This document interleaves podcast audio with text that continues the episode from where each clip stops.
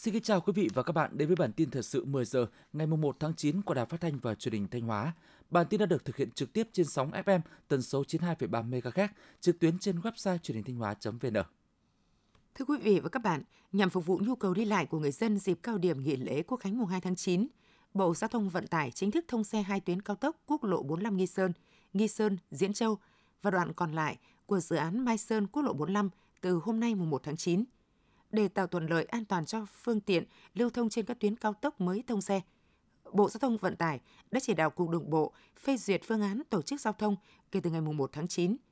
Các phương tiện đầy đủ các điều kiện lưu thông trên đường bộ, được phép lưu thông trên đường cao tốc, được tham gia giao thông trên tuyến cao tốc với tốc độ tối đa 80 km/h và tốc độ tối thiểu 60 km/h hơn 200 sản phẩm ô cốp và các sản phẩm tiềm năng đến từ 22 huyện thị xã thành phố được trưng bày tại công viên Hội An, thành phố Thanh Hóa nhân chuỗi hoạt động văn hóa thể thao chào mừng 78 năm cách mạng tháng 8 và Quốc khánh mùng 2 tháng 9. Sự độc đáo đặc trưng vùng miền có trong từng sản phẩm đã thu hút sự quan tâm mua sắm của đông đảo nhân dân và du khách. Thông qua đợt trưng bày giới thiệu này, các chủ thể sản xuất có thêm cơ hội để giao lưu kết nối, mở rộng thị trường tiêu thụ và quảng bá thêm cho sự phong phú đa dạng các sản phẩm ô cốp, sản phẩm tiềm năng của tỉnh Thanh Hóa. Đây cũng là điều kiện thuận lợi để các địa phương doanh nghiệp hợp tác xã liên kết, hợp tác kinh doanh quảng bá rộng rãi hơn nữa thương hiệu sản phẩm của mình đến với người tiêu dùng trong và ngoài tỉnh. Theo kế hoạch, đợt trưng bày giới thiệu sản phẩm ô cốp, sản phẩm tiềm năng thế mạnh và ẩm thực hương vị xứ Thanh kéo dài từ ngày 30 tháng 8 đến ngày 4 tháng 9. Trong tháng 8 năm 2023, tỉnh Thanh Hóa đã chấp thuận chủ trương đầu tư cho một dự án đầu tư trực tiếp trong nước và hai dự án đầu tư trực tiếp nước ngoài với tổng số vốn đăng ký khoảng 195 tỷ đồng và 45,8 triệu đô la Mỹ. Lũy kế 8 tháng năm 2023, Thanh Hóa đã thu hút được 59 dự án đầu tư trực tiếp, gồm 31 dự án đầu tư trong nước, 16 dự án có sử dụng đất lựa chọn nhà đầu tư và 12 dự án đầu tư trực tiếp nước ngoài với tổng số vốn đầu tư đăng ký gần 25.700 tỷ đồng và trên 194 triệu đô la Mỹ.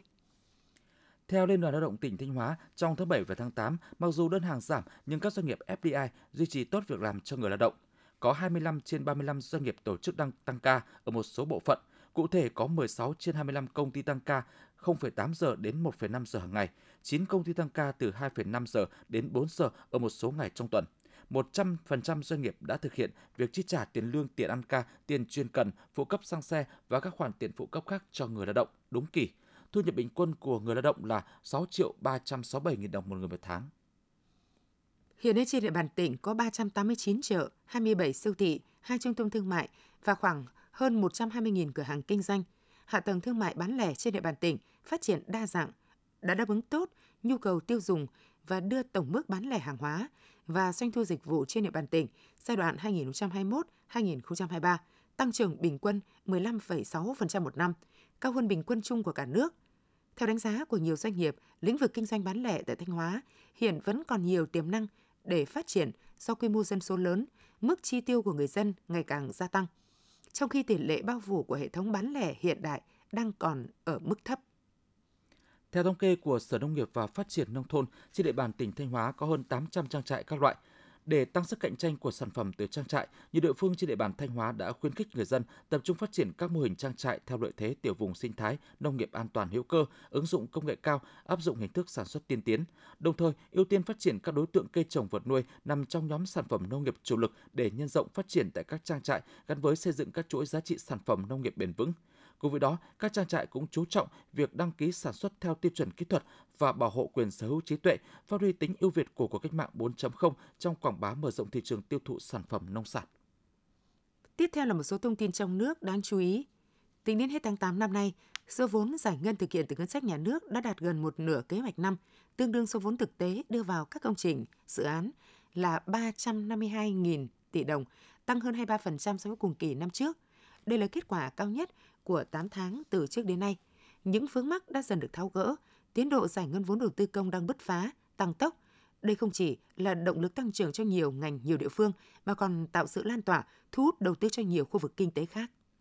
Theo thông tin từ Bộ Nông nghiệp và Phát triển Nông thôn, từ đầu năm 2023 đến nay, tuy chịu ảnh hưởng bởi hiện tượng El Nino, nhưng nhìn chung, tình hình sản xuất nông nghiệp khá thuận lợi, các mặt hàng nông sản chủ lực ngày càng được ưa chuộng và phần nào giữ được giá ổn định trên thị trường thế giới. Giá gạo xuất khẩu bình quân trong 8 tháng đạt 542 đô la Mỹ một tấn, tăng 11,5% so với cùng kỳ năm trước. giá cà phê xuất khẩu bình quân trong 8 tháng cũng đạt 2.455 đô la Mỹ một tấn, tăng 8,5% so với cùng kỳ năm trước. Một điểm sáng nữa là mặt hàng rau quả tăng hơn 68% so với cùng kỳ và vượt cả năm 2022 và hoàn toàn có khả năng xác lập kỷ lục mới, chạm mốc 5 tỷ đô la Mỹ trong năm 2023.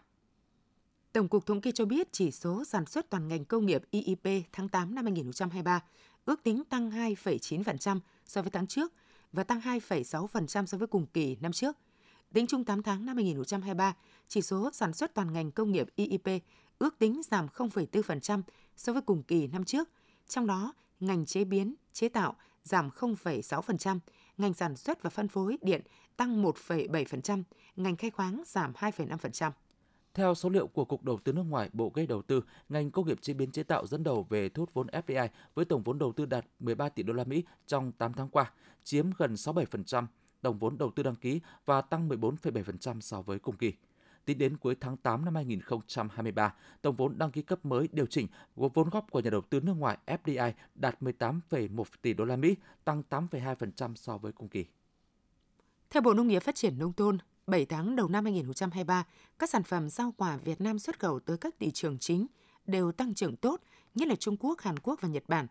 Dẫn đầu về giá trị sản xuất rau quả 7 tháng qua là thị trường Trung Quốc đạt 2 tỷ đô la Mỹ, tăng 128,5% so với cùng kỳ năm 2022. Xuất khẩu rau quả sang thị trường Trung Quốc tăng trưởng cao, góp phần thúc đẩy ngành hàng này tăng trưởng khả quan trong năm 2023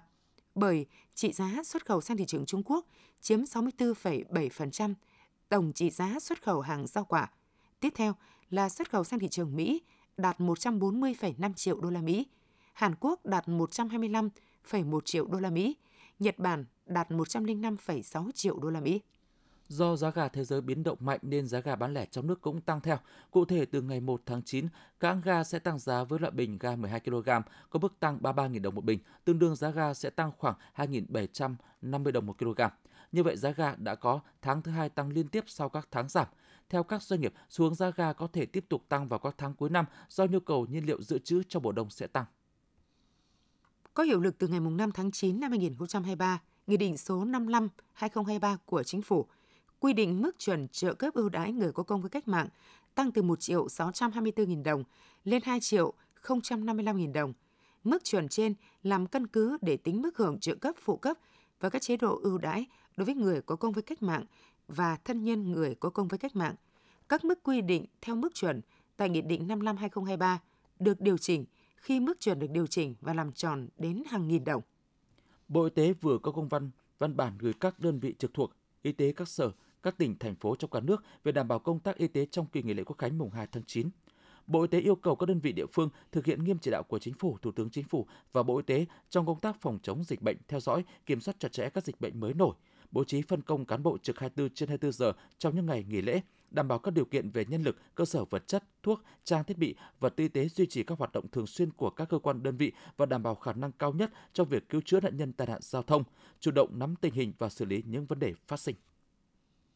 Sở Du lịch Hà Nội cho biết dịp nghỉ lễ Quốc khánh mùng 2 tháng 9, thành phố sẽ miễn phí xe buýt 2 tầng phục vụ người dân và du khách. Theo đó, mỗi ngày sẽ có 36 chuyến xe buýt 2 tầng miễn phí với tổng 1.584 vé xuất phát tại vườn hoa 19 tháng 8, đối diện nhà hát lớn.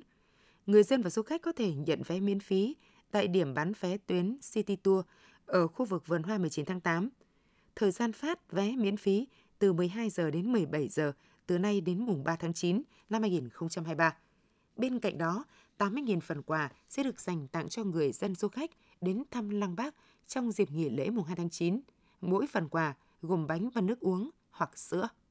Ủy ban An toàn giao thông quốc gia công bố số điện thoại đường dây nóng để tiếp nhận phản ánh các vi phạm trong lĩnh vực giao thông vận tải đường bộ như chở quá số người quy định, tăng giá vé quá quy định, nhồi nhét và chèn ép hành khách, chạy sai luồng tuyến,